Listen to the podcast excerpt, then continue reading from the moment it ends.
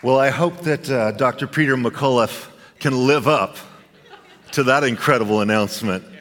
But truly, I mean, there's two people that I've wanted to have come uh, Dr. Peter McCullough, and just the incredible, heroic stand he has taken. And, uh, you know, these people that are this bold. Their medical licenses put on the line, lots of stuff. It's uh, very dangerous times. And the other one is after the first year, we'd really like to get uh, Dr. Robert Malone.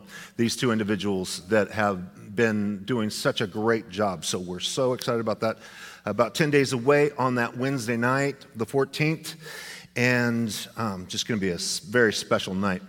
Well, uh, as we think about this um, season with the Lord and with the, you know, joy to the world. The title of our message tonight is The Secret of Joy. And how is joy something that you can have flow from your life? And we have this incredible document, even in our own country, that says the pursuit of happiness is something that we want to do. But the elusiveness of pursuing happiness, the elusiveness of joy in people's lives, is specifically because it cannot be attained in a direct pursuit. I just want joy, so therefore I'm going to grab joy. I want happiness, therefore I'm just going to grab happiness. Both happiness and which is a lesser version, really based upon your circumstances. You have a good day, you have a bad day. It's very outward in its orientation to your happiness, ups and downs and all over the place. But the difference of joy is that joy is something that is a byproduct of the pursuit of a relationship with the Lord.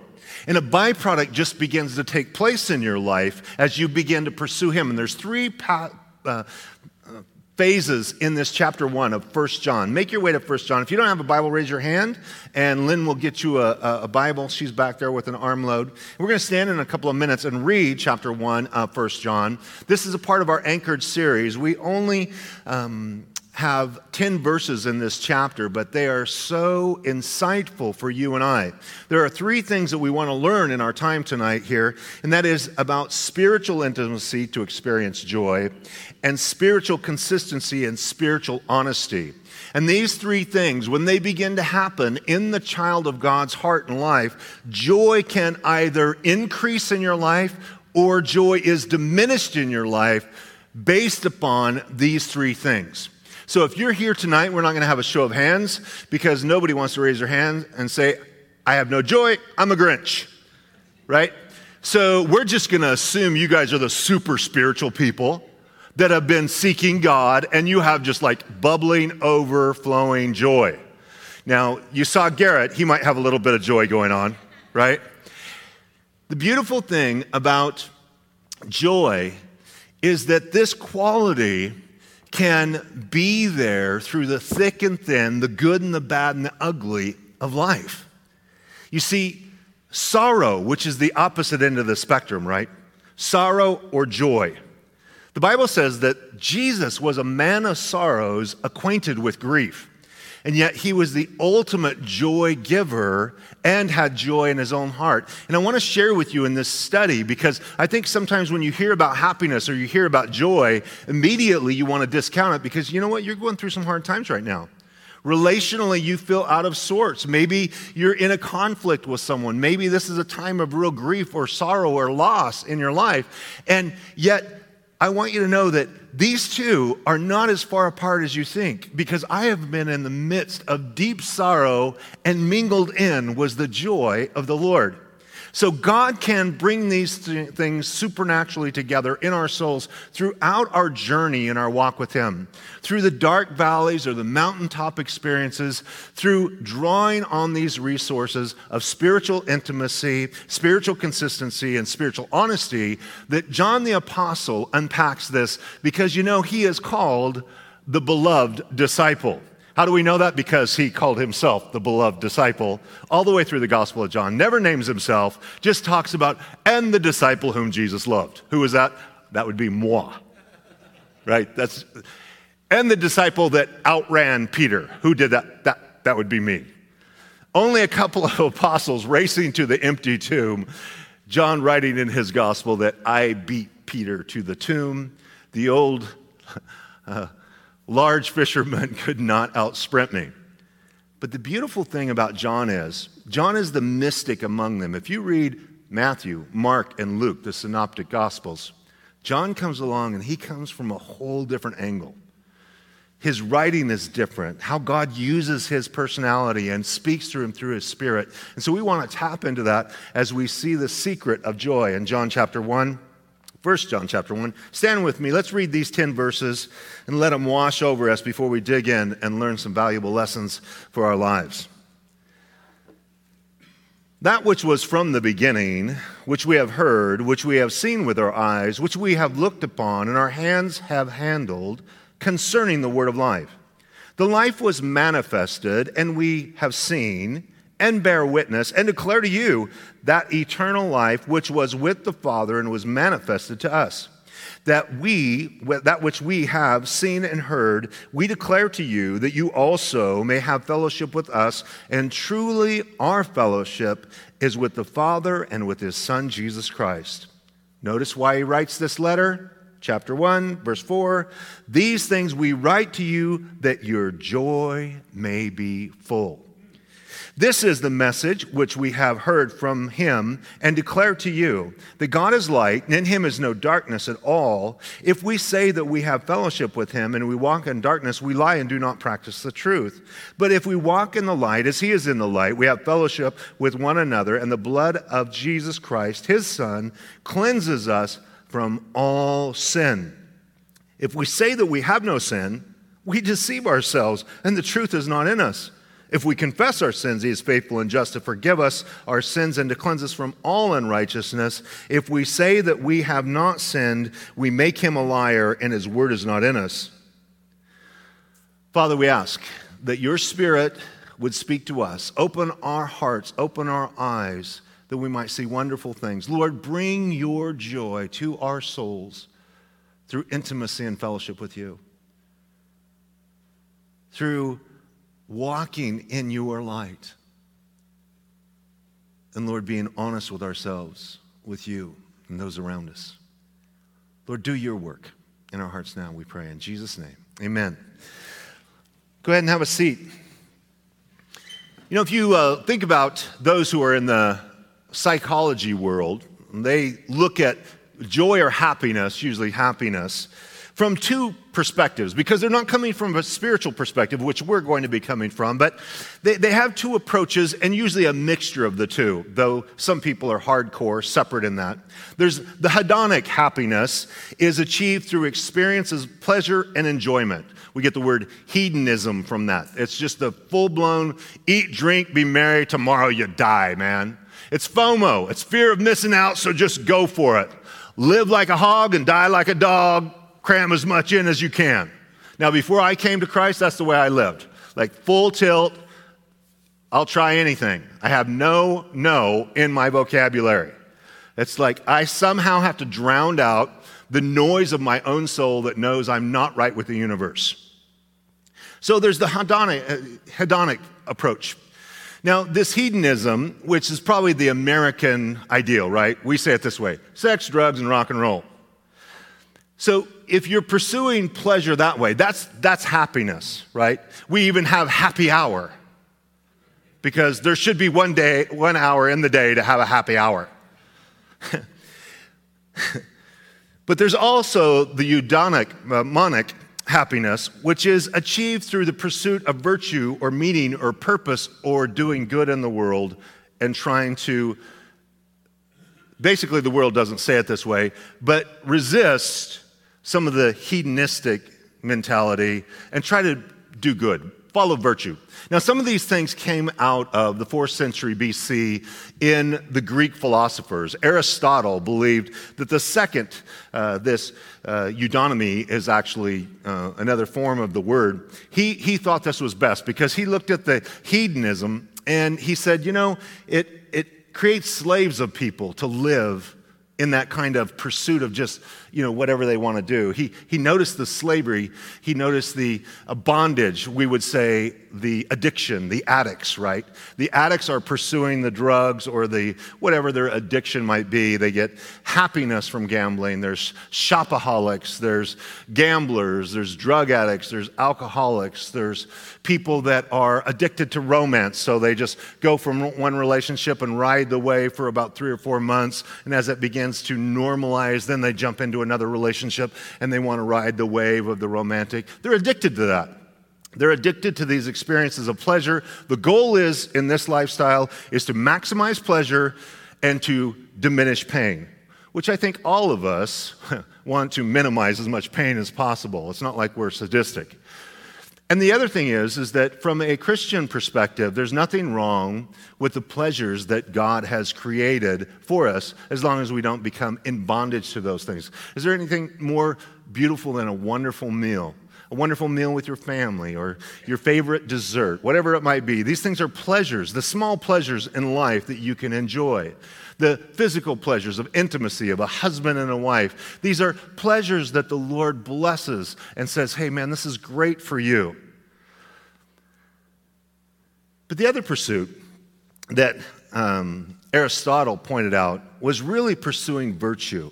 Now, virtue is moral excellence.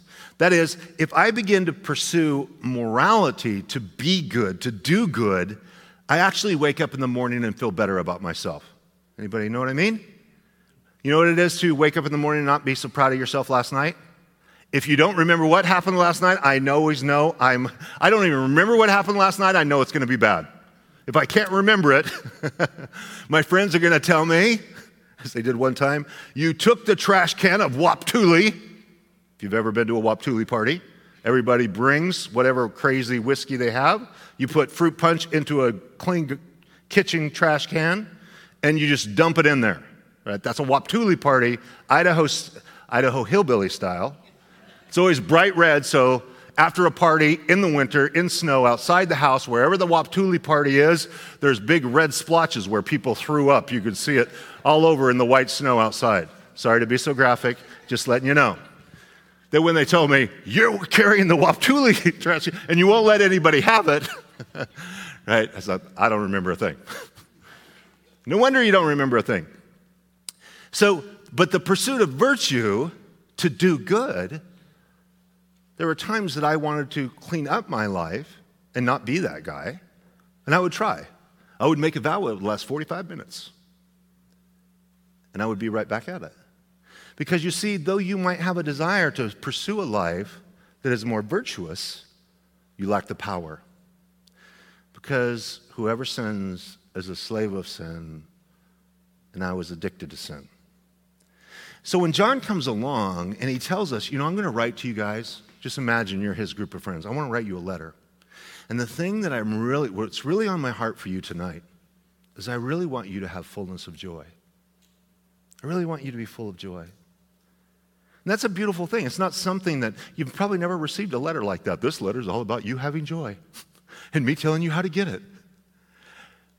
But he tells us here in this spiritual pursuit of happiness, unlike hedonism, unlike only pursuing moral virtue. And I, don't get me wrong, there are good people that I know that are not saved. They pursue good things, they're not really addicted to the kind of things I uh, was into.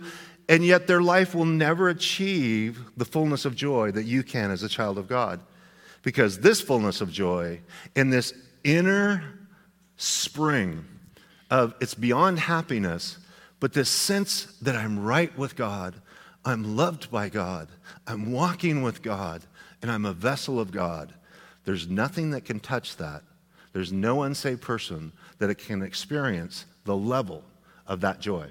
That's what the Lord offers us. He said, I came into this world that you might have life and that more abundantly. But the thief, the devil, has come to steal, kill, and destroy. He wants to ruin everything about your life. He wants to ruin every relationship. He wants to destroy your children. He wants to destroy your character. He wants to destroy your he wants he is a destroyer. He is a liar and a destroyer. So, we first look at spiritual intimacy.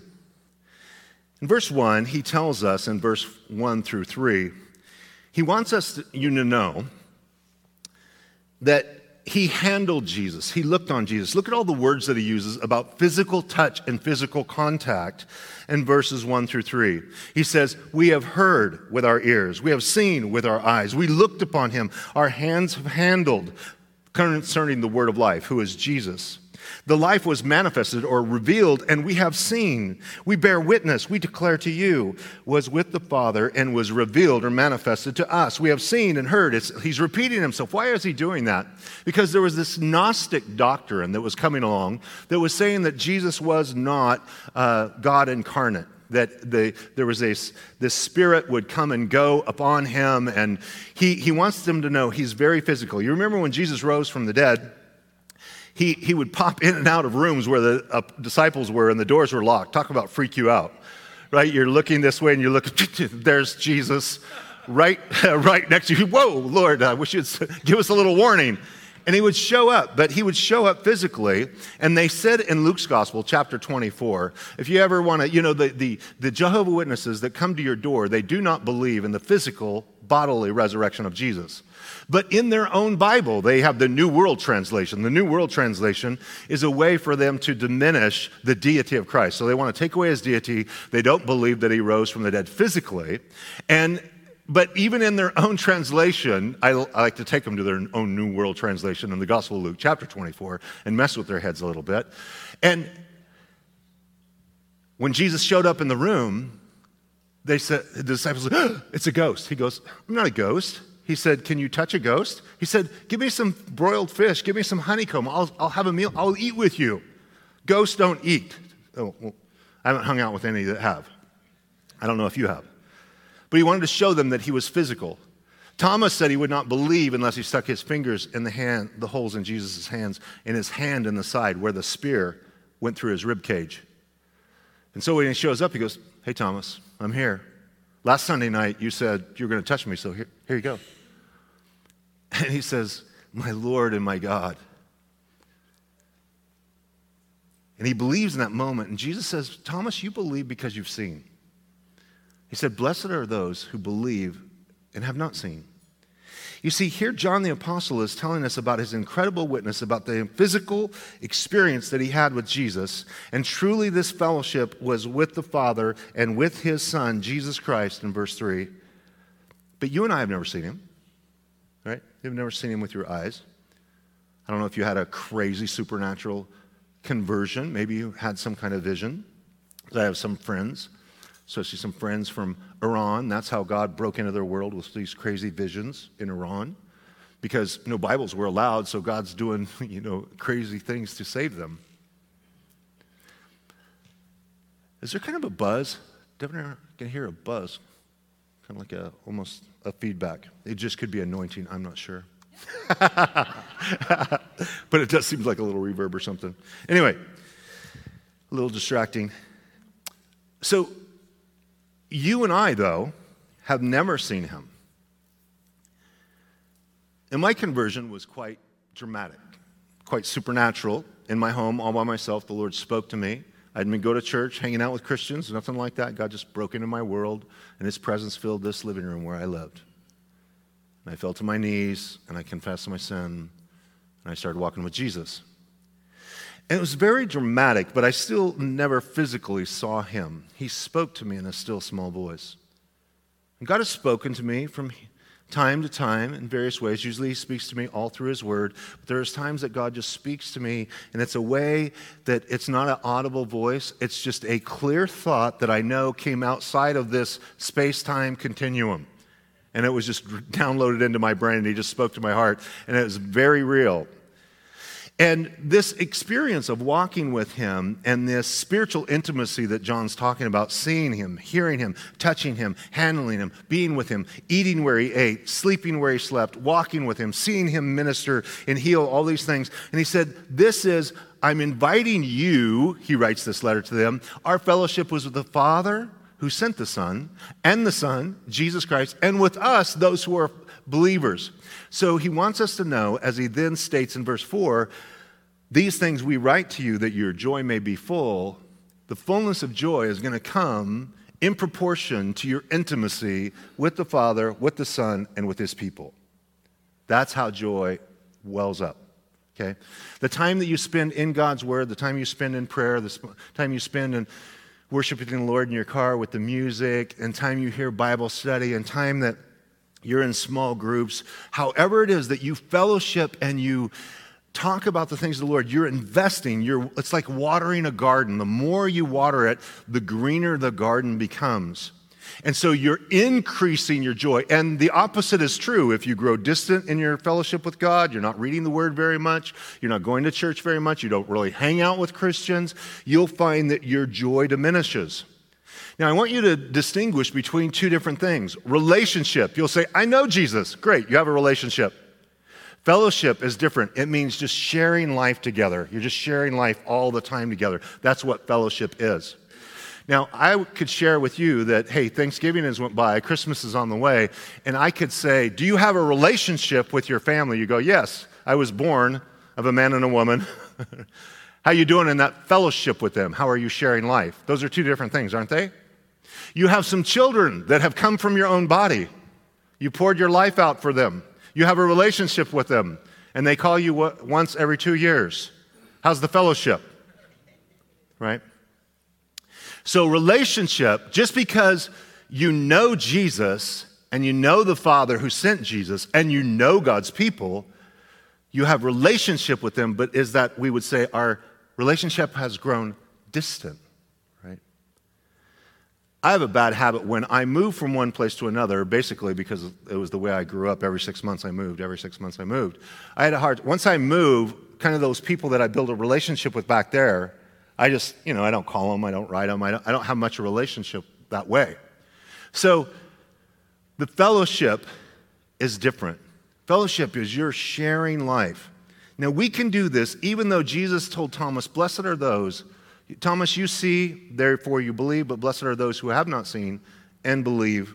Peter says it this way in 1 Peter 1 8, whom having not seen, you love. How many of you love Jesus and you've never seen him with your physical eyes? That's me. Though you now you do not see him, yet believing you rejoice with joy. What, what do we have going on? Because we believe in him and have fellowship with him. We have joy inexpressible and full of glory. And this joy from the time that I met the Lord. Now, this joy, if you call it you know, this uh, tank of joy, either is overflowing as I invest in my fellowship and share life with him, or it diminishes and I lack joy because I haven't been hanging out with Jesus. Right? That's just the human experience. And depending on where you're at in your life right now, you'll see people that are radiant in their walk with the Lord. And you know they're hanging out with Jesus. Right? They're just radiant with the joy of the Lord. And you hang out with them and just, it's like contagious. You're like, wow, I wish I was that excited about God. Well, if you read the Word and spend time with Him and worship Him and hang out with God's people, so often over the 30 years of counseling people, people would tell me how distant they feel from God and there's no joy in their life, and they da, da, da. and I just asked them a couple of simple things about their fellowship with Him. They, they knew Jesus, they believed Jesus died on the cross for sins and rose from the dead. So they, they thought relationship and fellowship are the same thing. So I would say, So, how much do you read your Bible? Oh, I rarely read my Bible. I might pick it up once every two or three months. How often do you go to the church? Mm, I don't know, three or four times a year. But I pray every day. I'm like, well, that's good. I mean, that's better than none. One, one out of three. And yet they wonder why they are not filled with joy like the Christians they know that are fellowship with, God. They not only have a relationship with Him, but they hang out with Jesus every day. They read the Word every day. They're praying every day. I talked to a young lady, she was about 23 years old. She said, I grew up pretty much as a uh, CEO, Christian. You know what a CEO is Christian, uh, Christmas, Easter only. That's a CEO, Christmas, Easter only. CEO. And, and she said, uh, But I made a determination uh, about three months ago, and that is to come to church every Sunday. She said, This is the first time I've ever done it in my life. And she said, My life has changed. In three months, just going to church. That's four times a month. She said, My life has changed. She still wasn't reading her Bible daily, but just to go to church and hang out with other people that were filled with joy changed her life. I said, imagine if you actually started having church each day with you and Jesus alone by having devotions, reading God's word, praying, hanging out with other Christians. The psalmist says in Psalm 16 11, You will show me the path of life, and in your presence is fullness of joy. At your right hand are pleasures forevermore.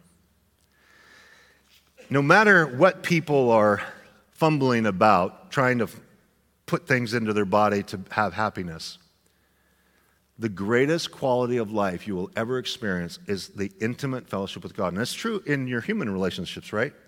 If you've been married a long time, you have a relationship. I'm married. Look at, I got a ring. But how's your fellowship? right? In your marriage. Those are two different things. Most marriages are surviving, not thriving, if you hang out with married couples. And you'll always know because when a young couple asks that old married couple, hey, we just got engaged, they moan and groan and tell you what a bad decision you're making. When both my kids got engaged, they said, Dad, we're going to stop. And then separately, they didn't even hear each other's conversation. Dad, we're going to stop telling people we're engaged. I said, Why? They said, Because when we tell them, old people that are married are, try to just talk us out of getting married. And said, We're not. We're, I said, Well, you're obviously talking to the wrong people. The only way to have a marriage that is thriving is to invest in it, right? To hang out, to spend time together. You're talking, you're listening. There's, you know, body, soul, and spirit. That's emotional intimacy, that's physical intimacy, and that's spiritual intimacy. And when you have all three going on, you can maintain a high quality of life where there's joy in your marriage. I've been married 36 years, but from our first date, Tammy and I have been together 40 years. So don't tell me that, you know, like, well, you don't know. 40 years is quite a stint, you guys. That's quite a haul, right? And so, oh, by the way, I forgot an announcement. it's probably a bad segue from a beautiful marriage to a terrible political thing. But I forgot an announcement. Hey, I wanted to put up that, thank you. The Acorn put this article out this week.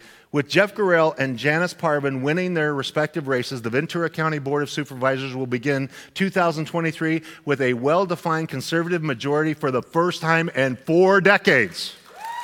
We all got to be a part of that, you guys. So we kick the political thing to the curb and get back to my lovely wife. So, for 40 years, and having relationship with each other, that the joy that is there. Jesus rebuked the church of Ephesus. He said, You've left your first love. You know, the fruit of the Spirit is love, and after love, that we're talking about fellowship is love, relationship. He said, Then it's joy, then it's peace. You know, when you lose the love, you lose the joy, you lose the peace. It's a downward spiral from relationship, from fellowship. That's what, that's what happens in a child of God's life. Well, just to kind of fast forward, I, I put a couple of things in here just because I, I don't want to run off with joy and not have it hooked to the cart of sorrow because those things are go hand in hand in our life. Tells us in psalm 30 verse 5 weeping may endure for a night but joy comes in the morning. Man we, we're going to have times you guys of real sorrow in life because when you love it hurts when you lose those loved ones and it hurts when you see them go through hard things. And it's painful, but it's a, it's a sorrow mixed with joy because the Lord's with you in it and through it. One Wednesday night, I got a call at 5:45. I was preparing. I was in my study at the church. We're going to do Wednesday night service, and I get a call at 5:45, and somebody's hysterical, and they said, "Pastor Rick." Now, my uh, elder in our church, his name was Gordon Boyle, but he went on to be my assistant for 20 uh, plus years, and they said, Gordon's son, Jake, just drowned at Ririe Reservoir. And Jake was 17, involved with our youth group, great kid, and he had just drowned at Ririe. Now, him and his dad the week before, Gordon, Gordon worked for the sheriff's department, but he is actually the diver to go find bodies that were in the water. So he got the call too, and he's off duty. I said, I told the, some elders, you guys just have a prayer meeting. I'm going to Ririe Reservoir we got there and they were just pulling Jake out of the, out of the water. Jake was dead, 17 years old. And we went to the hospital. The whole church emptied into the hospital, you know, people everywhere with guitars, worshiping. We kind of took over the hospital. Security came and asked me to take him out, tell him to get out. I said, I'm not telling him to get out. We're, just, we're, we're, we're seeking Jesus, man. We're taking over the hospital. and uh, But the next day, they had to make the decision. They donated his body parts and they unplugged Jake. We're going to have the funeral. And I mean, you don't even have to say, I just sat with Gordon and Roxanne, we just cried. We just, we just cried. I had no words. We had the funeral, and, and Gordon Roxanne said, We don't know what to do. Most of our family's not believers. And so they said, We're just an hour before the service, we're just going to go in the back room. We'll invite all the family that wants to come, and we're just going to worship Jesus for an hour because we don't know what to do except praise God. In the midst of this mingling of sorrow of Jake, who, who went home to be with Jesus, he loved Jesus. He was with the Lord. And the joy that they're going to see him again, the joy that their 17 year old boy, all the, the hope and the promise that's in a young man, he's with the Lord. He just, he just went straight to heaven and left us all behind to pay the bills. Whoa! The nerve of such a young man. But in the midst of it, the sorrow of it, there was joy. There was joy. There was hope in the Lord. As I sat by my mom's bedside, and she breathed her last, and I'm with my brother and I'm with my sister, and we wanted to be there when she just breathed her last to usher her right into heaven. And the hospice nurse had told us, you know, at the end, she said, We usually don't tell people this, but you guys seem to be very uh, faith oriented. But when your mom begins to guppy, she's very close. And we're like, Guppy. Said, right before they go, their mouth begins to do this like they're a guppy. And they're about ready to go. She began to do that, and Scotty and my sister Shauna, we got close, and she just breathed her last. There was a, a mom, a, a shell of the woman that was unconquerable. my mom, one of her favorite lines to tell me when things got hard I'm a tough old broad, nothing's to get me down. she truly was but she loved Jesus. When I sit with my brother's ashes in my lap, going to the church to do his funeral, dead at the age of 53, part of me died that day because I realized I'm never going to see my brother again until I get to heaven. And he's right with Jesus too. And I had this joy in the midst of sorrow. It was this mingled, grieving, blubbering mess with joy. Hurricane Ian hit, our, hit the town, Cape Coral, where Tammy and I have two condos because we had done property for about 25 years at the town we were in, and we had saved up this nest egg, and so we had bought two condos in Florida while it was cheap before everybody took over the world over there. And our, our condos were right in the path of Ian. So now they're gutted, waited, waiting because of the water damage. And they did tests through all the condos, the 120 units that are there, and they have uh, petroleum products and feces from all of the water surge in all of the condos, so they have to clean them all up. And we got this news, and we're just like in the midst of it. It's like, Lord, it's yours. And the Lord spoke to our heart. He said, I'm going to take care of it. The Lord spoke to Tammy's heart, said, I dried out the Red Sea. I can dry out your little condos, Tammy. It's okay. The Lord knows how to comfort our hearts. So you're going to have this sorrow and loss and sickness and various things, but it's the Lord's presence. Can imagine, I, to me, I don't know how people live without that hope in the Lord. Well, I do know because I lived that way a long time. It's just you got to drown it, right? You got to kill the pain. You do it through self medication. I'm going to drink myself into a stupor and then do it all over again tomorrow, or drugs or whatever I can get my hands on. Somehow I have to kill the pain inside of me because I don't know what to do with it. I don't know where to take it. When it gets really bad, somebody sticks a gun in their mouth and blows their head off because they can't take it anymore. But the hope that the Lord brings, but there's this joy and sorrow that is mixed together. Let's skip ahead uh, to the second, which is spiritual consistency. So, number one, if you want to have joy, you're going to have this incredible intimacy with the Lord and fellowship with the Father, the Son, and His people. But there's going to be spiritual consistency because in verse 5 through 7, it says, This is the message which we have heard from him and declare to you that God is light, and in him is no darkness at all. If we say, notice, if we say, and then we walk differently, if we say that we have fellowship with Him and walk in darkness, we lie and do not practice the truth. So when there becomes an inconsistency in my life, you know what happens? It diminishes the joy in my life. I know the Lord, I have fellowship with Him, but because now I know that the Lord is light, in Him is no darkness. He's holy, and He wants me to follow Him. He wants me to walk with Him. And I say that I do, but the Lord says, But Rick, you and I know if you're walking in darkness, maybe nobody at church knows it, maybe nobody in your family knows it, but you're walking in darkness. You know you're not in a place that I want you to be. Right? So our, when our profession of our walk with God, our profession, our mouth speaks, but our lifestyle, which is the walk of our life, are inconsistent. Have you noticed in your life when you know you should be doing right and you're walking wrong and you're walking contrary to the Lord? Dimin- you just you have no joy. You're just like you want to know the most miserable person on the planet? A backslidden Christian. Because he knows too much about God's word to be happy in the world. And then when he goes to church, he's got too much of the world in him to be happy in church.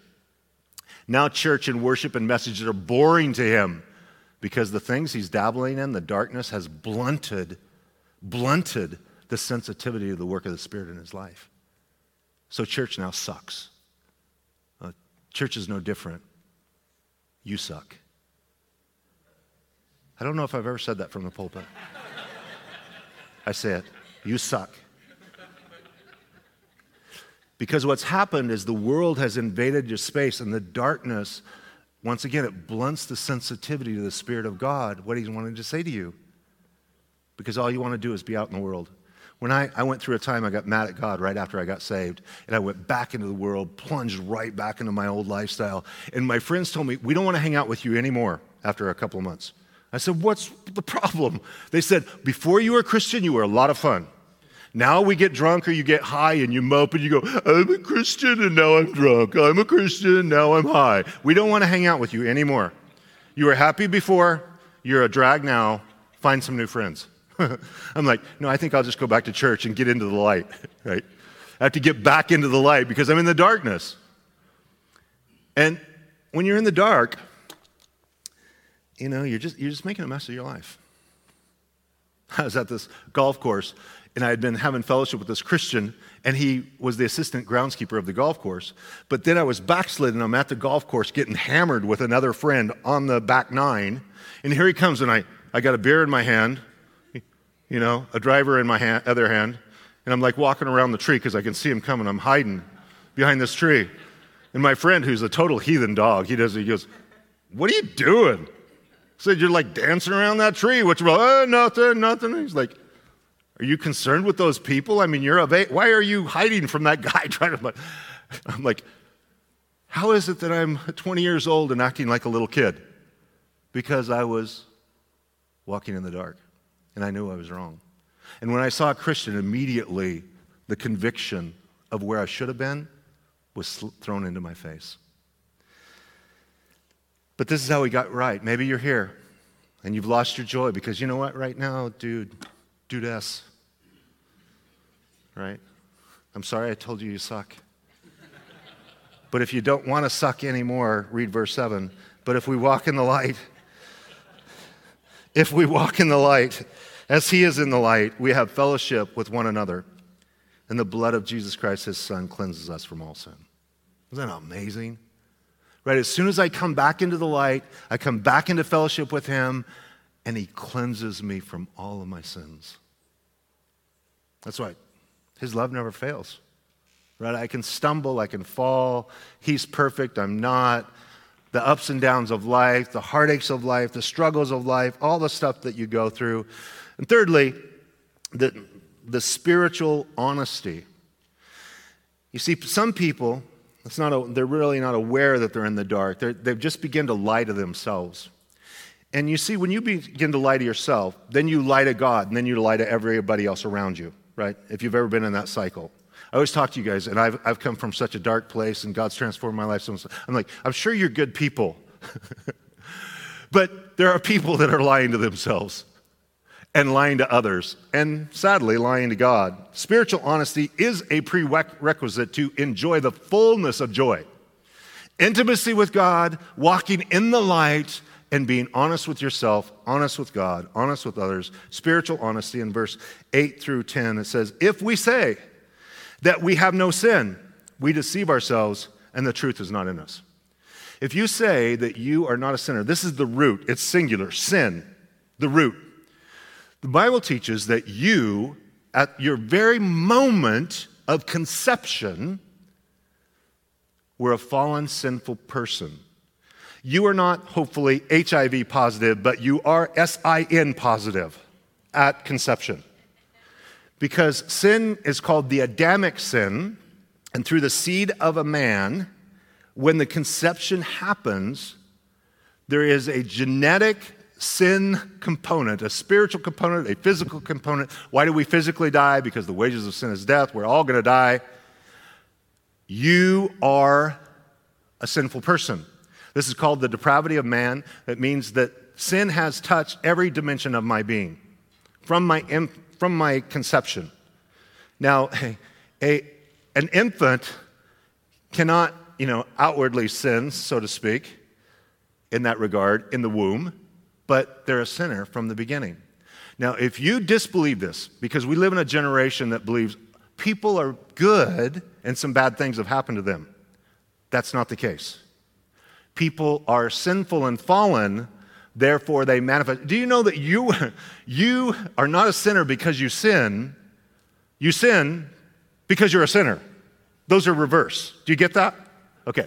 And if you don't believe me, I tell people if you do not believe in the depravity of man or the original sin, original sin of man, you go to our nursery with two and three year olds.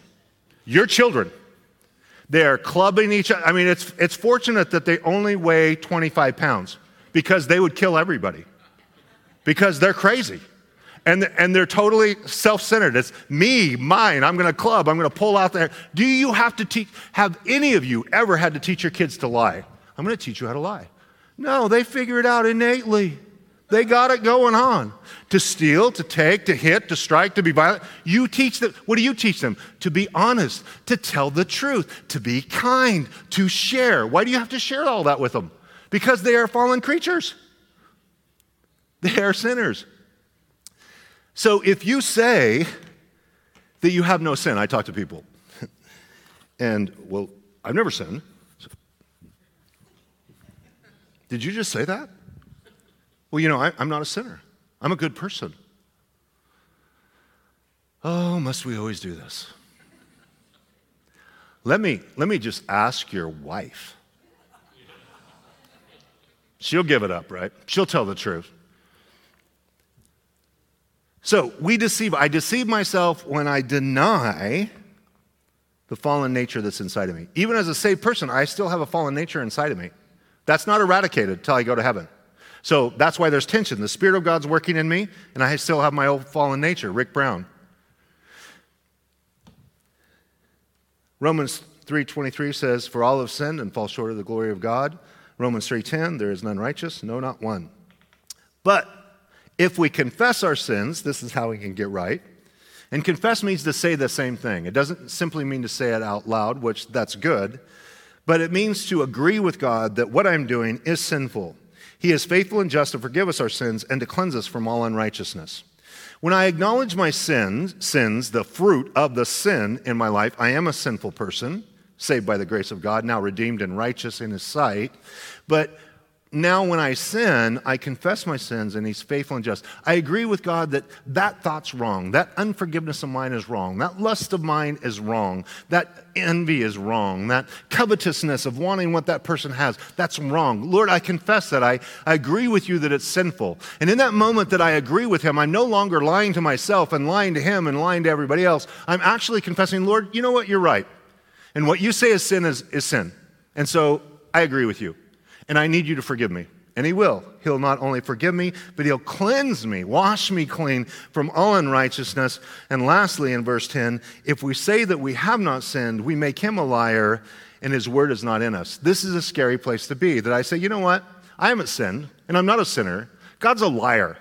God doesn't know what he's saying. So, you see, I went from lying to myself to blaming God that He's the liar. God, you're the liar. This adulterous affair that you're involved with, that's not sin. That's not sin. God, you're a liar to call that sin. This addiction that's controlling my life, that's not, a, you know, that's, that's not wrong. Lord, you're the liar. You see, if I, if I am in darkness and I'm deceived, I'm self deceived, and I'm lying to myself, and I'm lying to others, and I'm lying to God, pretty soon I'm just going to turn around and say, God, you are the liar. You're the liar. Because I don't want to change. And man, in his hubris or his bloated pride, imagine this three pounds of gray matter I have in my brain that I'm smarter than the God of the universe, right? I'm going to stand before God one day, come right into heaven, say, You're the liar. I'm righteous and I'm good. I don't think that's gonna, how it's going to go down. How about you? Everybody that has any interaction with any glorious being, angelic being, the Lord Jesus, they fall on their face and say, I think I'm a dead man, right? Because of the holiness I just experienced. Peter, when he saw Jesus do the miracle with the fish, he falls at his knees and says, Lord, depart from me, I'm a sinful man. Because what happened? In that moment that he experienced a touch of heaven and the glory, a glimpse of heaven, he realized how sinful he was. That's what happens. That's what happens when you come into the presence of God's people. One day at, the, at a golf tournament, it was a celebrity golf tournament, this golf, this uh, pro golf player comes up to the throws on the brakes of his golf cart, jumps out, and takes his club and throws it out into the pond. And he tells the guy that's on the cart with him, I hate that Billy Graham's guts. He was on the celebrity tour with him, and they were, and, and he goes, Well, what did he say to you? He said, He never said one word. But his presence, that he was there as a man of God, so convicted him that it enraged the man that he threw his golf club into the pond. You see, even, even when people get around other Christians, I, when I used to get around other Christians, I felt extremely uncomfortable when I was not a Christian. And it wasn't that they were doing anything to me. It wasn't act, they weren't acting like holier than thou, or they were loving me and just being kind people. But I knew they were right with God, and innately, you know what? I knew I was not right with God. And I'm like, can we please not hang out with Christians? because it's very uncomfortable. because as long as I hang out with my heathen dogs, we're all in the same, we're all in the same pig pen.